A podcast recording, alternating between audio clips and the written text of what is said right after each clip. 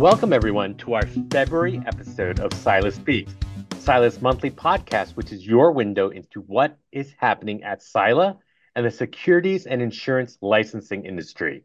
Silas Speaks is brought to you by Rhodes Online and Sila, and I'm Allister Yu. And I'm Diana Ivey, and we are hoping that everyone enjoyed a little time off during the recent holidays and that you're back feeling refreshed and invigorated and ready for whatever lies ahead in this new year, this new and exciting year.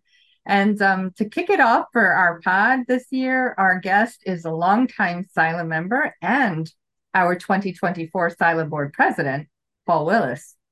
Absolutely. And we have a great conversation with Paul touching on a wide range of topics, such as his time as an economist at the Fed, to going to Chiefs games in the freezing winter, to all the things that Sila has meant to him and his forecast for Sila in 2024. So stay tuned to hear our conversation with Paul. Yeah, and before we actually get to our conversation with him, Allister, is there anything on the calendar uh, this month? Well, actually in February for Sila? Absolutely. We have a few things, so buckle up, get mm-hmm. ready. Tuesday, February 13th, uh, there's the Sila's Securities and Industry Subgroup meeting. That's at 1 p.m. Eastern. And then following that, also on the 13th, there's the Sila's Surplus Lines subgroup meeting, and that's at 2.30 on the 13th. On Wednesday, February 14th, Valentine's Day. Don't forget, I think that's Valentine's Day. Sila Adjuster Licensing Subgroup meeting at 2 p.m. On Thursday, February 15th, there's the Sila Agency Carrier Subgroup meeting. That's at 2 p.m. And if you stay on for our podcast with Paul, you'll learn more about the origins of how that group started. Okay. Thursday, February 22nd, at 10:30 a.m.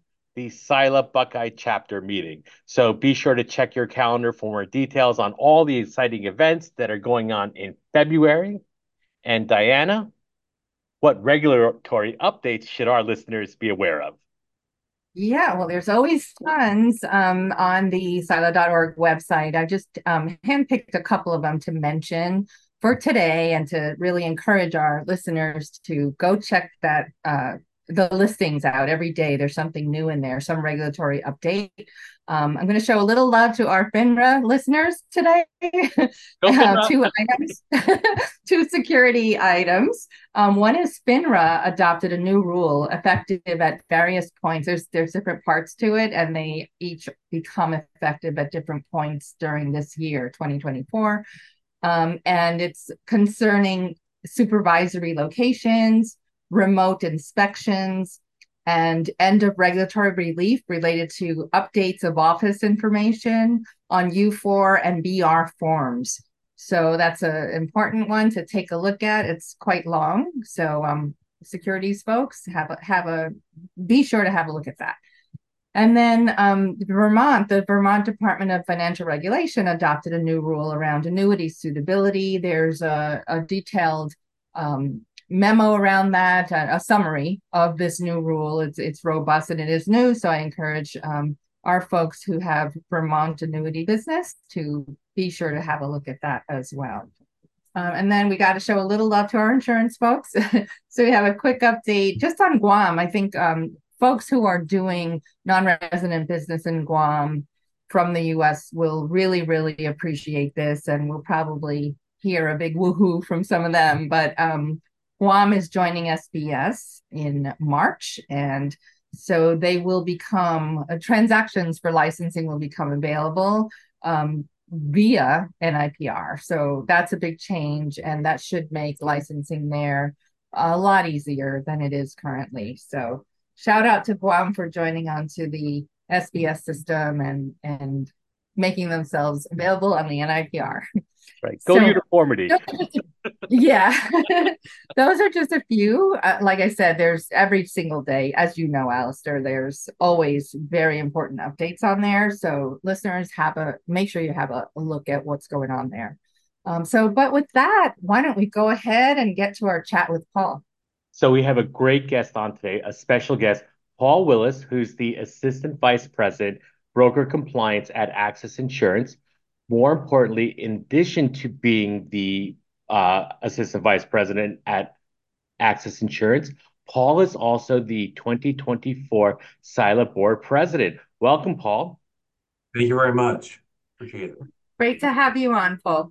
Great. And Diane and Paul, I believe this is a first for the pod. I think this is the first time we've had the outgoing president as well as the incoming president, right? The past president and the present president on the same pod. Possibly, although I can't recall when we had Sherry on, but possibly we had a similar situation um, at that point in time. Absolutely. But Paul, you know, great to have you on. You know, we'd love to talk about it. We, we're going to get into the road to being the SILA board president. And I think that road starts in Missouri, right? Yes, it does. I was like, why am I in Missouri, in Kansas City? Well, um, for a couple of reasons. I started at the Fed. It's been a long time in commercial banking regulation and doing antitrust analysis. Oh, did you move there though for the work, or were you always? I was already here. Oh, okay. I was already here, so I've always been in Kansas City. Um, and then I transitioned into commercial into mortgage banking. Uh-huh. Uh, for a few years, which is a combination of federal and state regulation. It's kind of regulated at the state level, but there's also you know truth in lending and other federal regulations that also apply. Right. Um, and then um, moved over into insurance, and again in Kansas City because um, where I'm located used to be an MGA called Media Pro, which was actually a big media uh, writer of insurance throughout the whole country.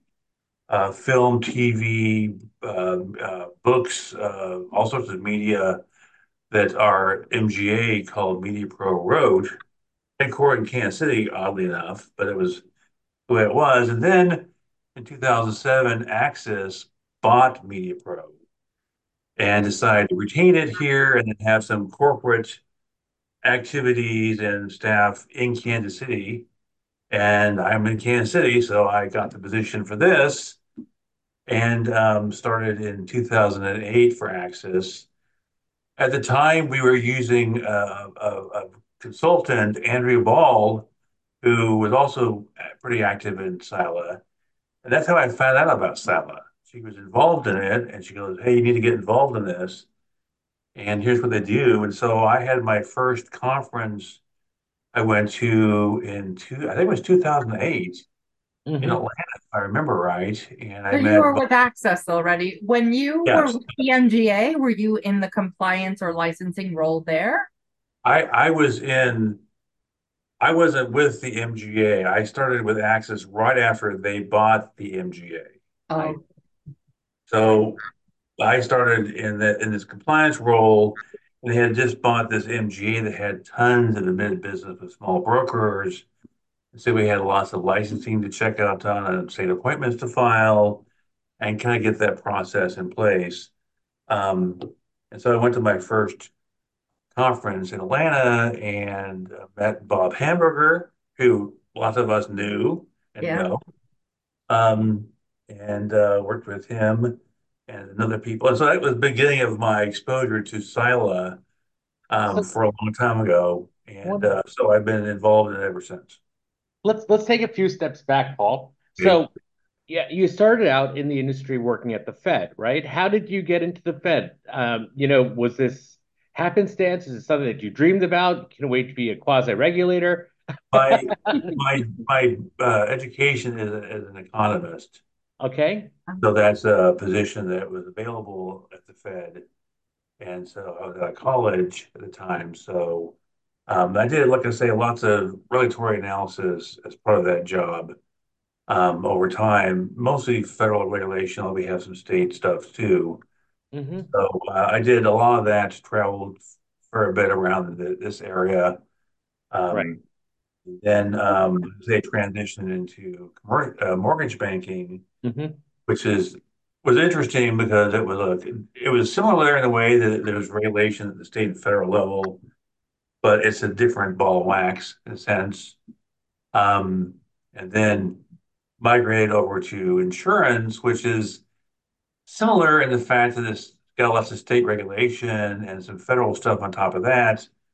Um, Sila was invaluable to me to sort of get the ropes uh, for insurance.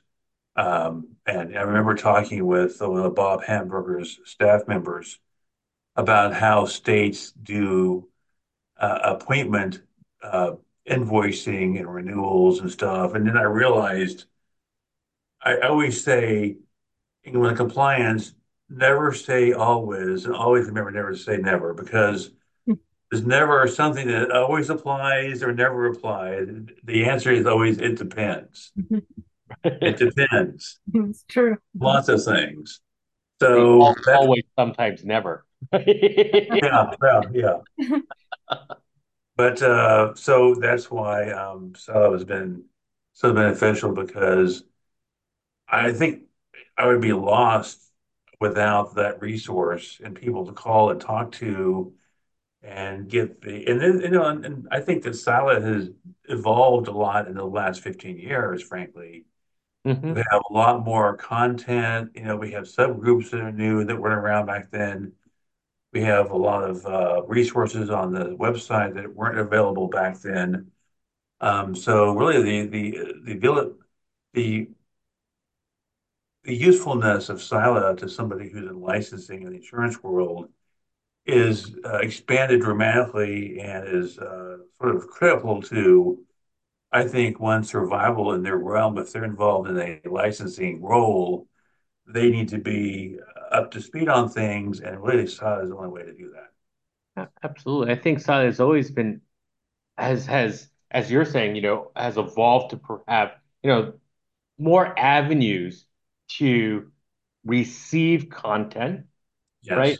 Right. But I think one of the things that you harped on was, you know, at your very first Sila, the relationships that you built, right? The ability to to form relationships and meet people. And then from there, being have the strong enough relationships that you've built to pick up the phone, which people do, right? they don't write emails but pick up the phone and just say and ask your questions, right? But I think that's still, you know, the through line from the history of Silas, just going there, meeting people and building these relationships when you first go to, and you see that when we go, those of us who've been around for a while go to a Sila convention conference, and we kind of can see who's new to Sila because they have this sort of like deer in the headlights look that I had the first time I went. you know, it's like, oh my God, there's so much content here. I don't know if I can ever get it straight. Well, I think everyone sort of feels that way when they sort of dip their toe into the pool of data and, and, and information. And that's why having these subgroups while I'm telling stories. Um, I remember we were in, I think it was Austin, Texas, for a conference, and Dan Corrigan was involved back then, if you remember Dan. And he had a session where he had the carriers and the agencies in the room, and he put the carriers on one side of the room and the uh, and the agency people on the other side of the room, I just had a conversation on various topics, and that was the genesis of the Sila Agency Carrier subgroup, which then was formed, and that was like six or seven, eight years ago. I'm losing track of time. And year over year, that is like the busiest, most popular session ever at Sila. Yeah, yeah. Every time we have an open forum, it's like we run out of time. Every, in fact, the last two conferences we've had back-to-back sessions and we always run out of time at the end of those sessions because yeah. there's so much conversation uh, and raise so many different issues and you know. absolutely and for our listeners who who aren't aware and and, and may need to to get a little bit of education what the the SACS group the Sila Agency Carrier subgroup is exactly that right it's a subgroup that talks about agency carrier and their relationships, right? And how they interact with each other and their expectations of each other, right?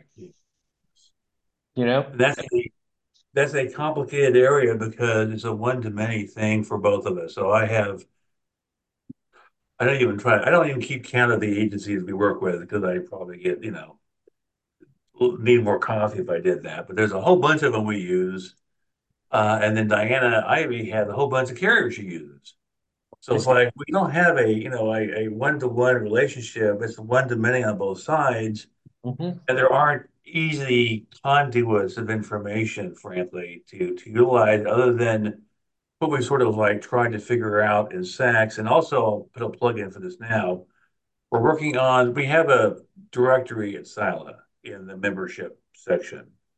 We're going to expand that out to provide information on who does what as a contact. So, for example, me, I would put in there, I would be a contact for uh, appointments, uh, licensing queries, contracts, and some other things I can't think of off the top of my head.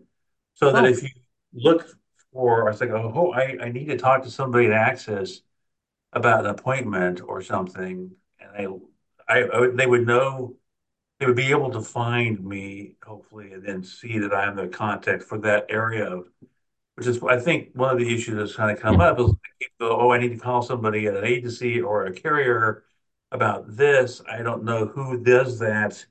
And this directory saying thing we're kind of working on in the next three, four months going to provide that information. So that's another way we can sort of have a a better.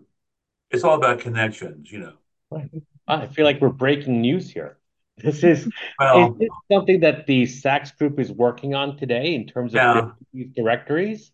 yeah. There's kind of a subgroup, there's kind of or a task group is kind of working on that with Diana Capes, and so Wow, we're, um, I think you're going to send out a survey here not too long. Uh, wow. And was ask the for that information. It's a great idea. That's a great absolutely.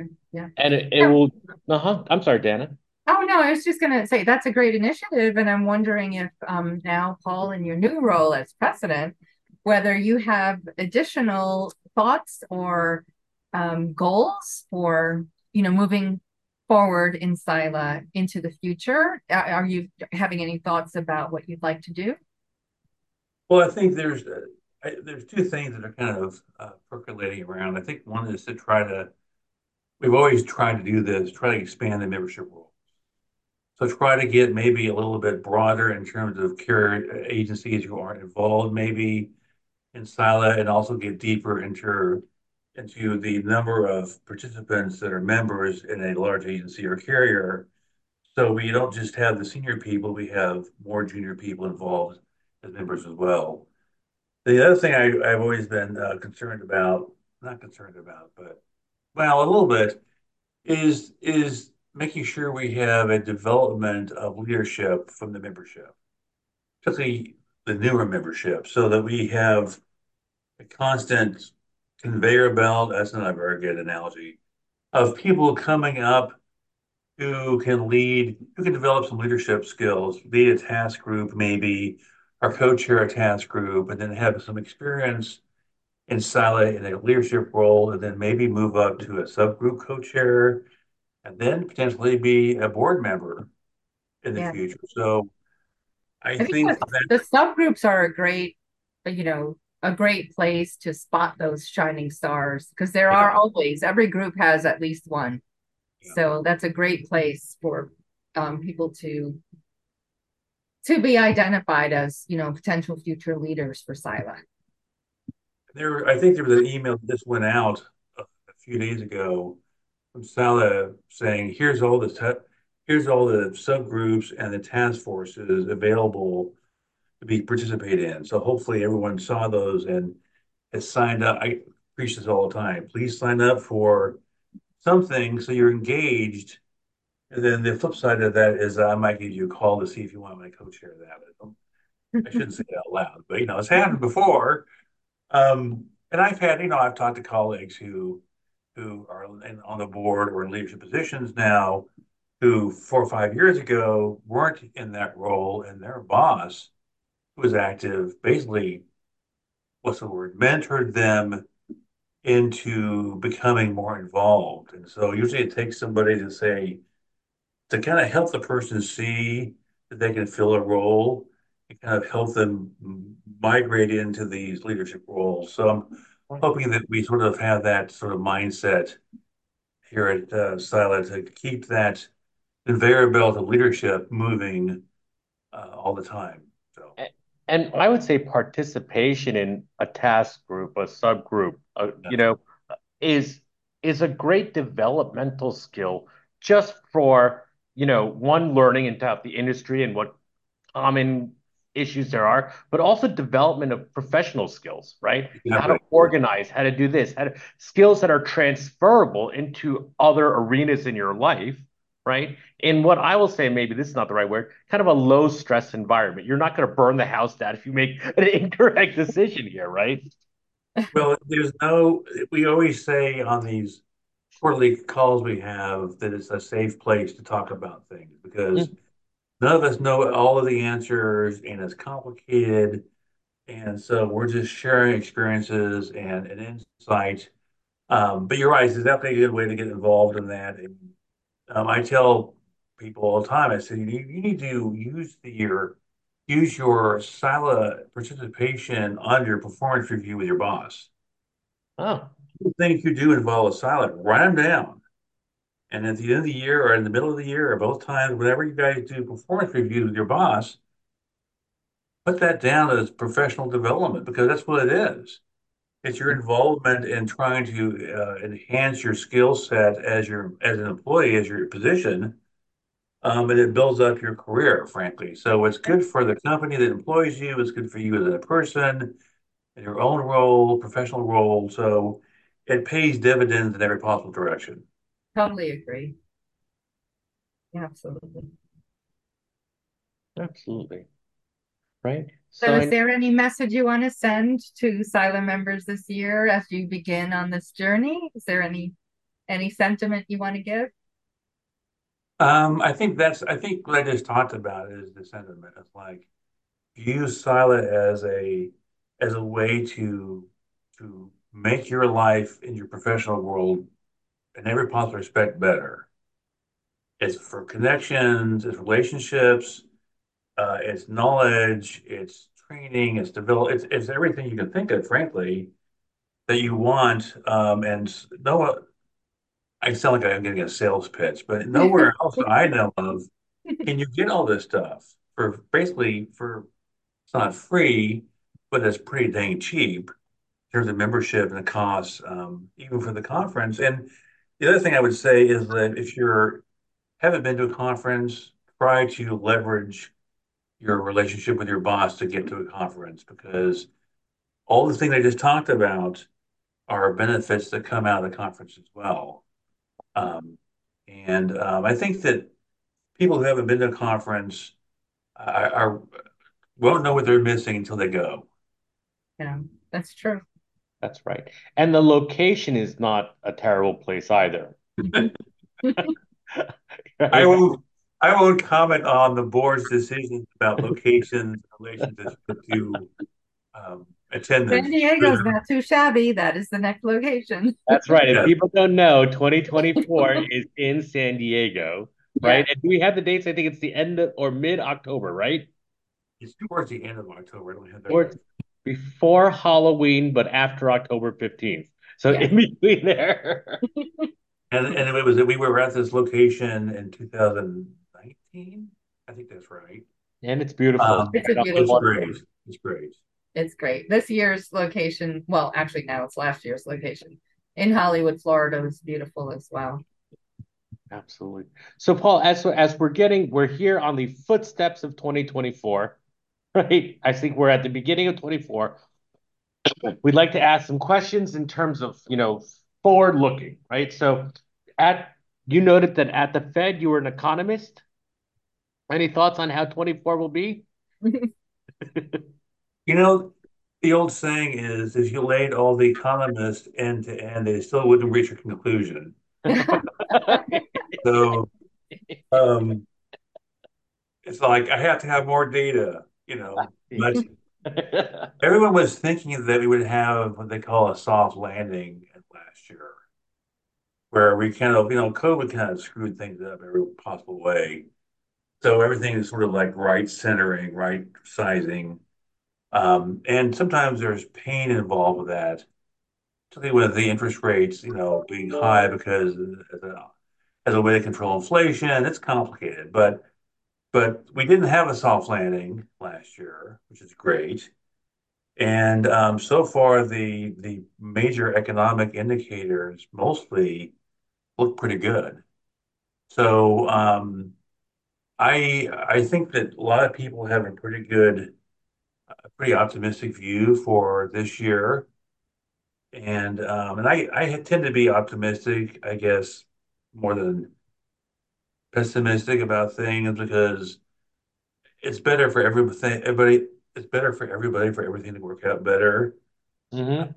And it sounds obvious and trite to say that, but there's I think some thinking that people are some circles wishing things would be problematic for political other reasons, and it's nonsense. So, so the data is the data are what they are, and they look pretty good, frankly. So hopefully we can continue that road.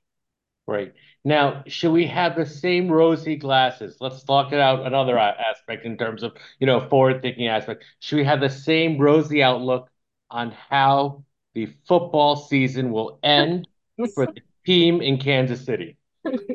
I uh, told my uh, one of my colleagues recently when the Chiefs were playing last week, and I seem like I say this all the time. It's a good thing I have heart medication because I am always stressed out in these playoffs games with the Chiefs because they fumble around and fiddle around, and then at the very, very end, it's like, oh my God, we made it through another round. So um, it's very stressful. Kansas City has high expectations. Mm-hmm. expectation is, you know, Super Bowl win or you or it didn't work out. Right. That's why we play the game. Well, I know, but if if you've been there and you want to go back, then you have expectations that are higher than just, oh, let's get in the playoffs. So um so there's lots of uh, expectations around that, and hopefully we can keep uh, progressing. There you go. There you go. Well, you know, I, I have envy I have envy colored, green envy colored glasses. Being a Jet fan matches yeah. are green, right? you know? Hey, you know what? I told my son. my son, I said I went to a Chiefs game in 1983.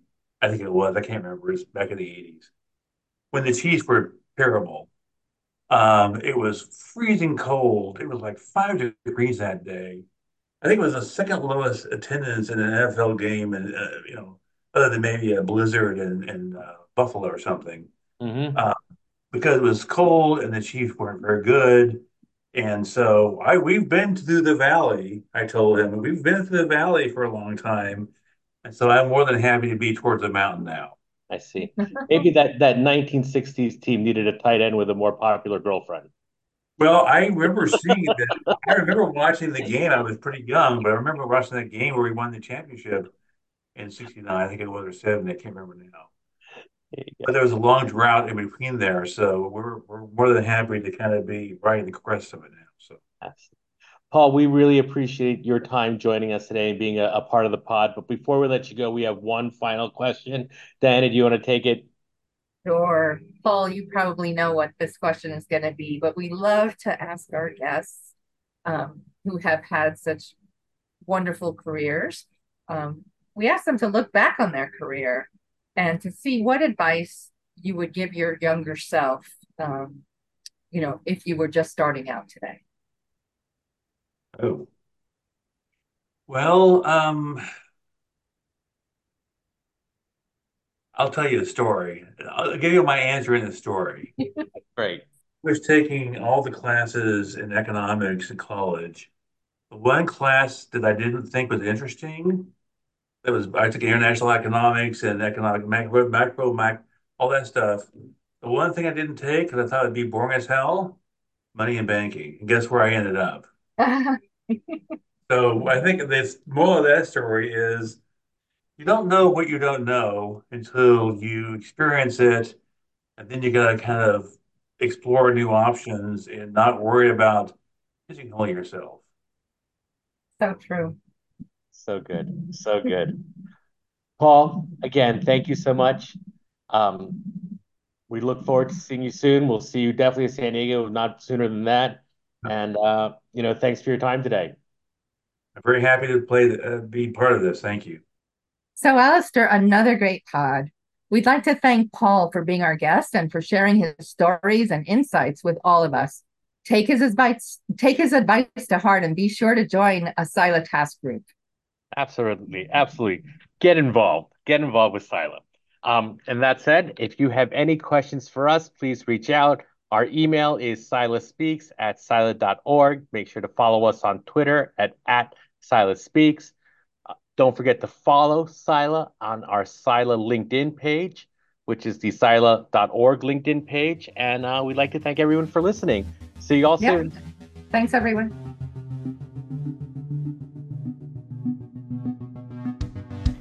The materials in this podcast are intended to provide a general overview of the issues contained herein and are not intended, nor should they be construed, to provide specific legal or regulatory guidance or advice. If you have any questions or issues of a specific nature, you should consult with appropriate legal or regulatory counsel to review the specific circumstances involved. The information or opinions communicated in this podcast are not necessarily opinions of SILA and the SILA Foundation.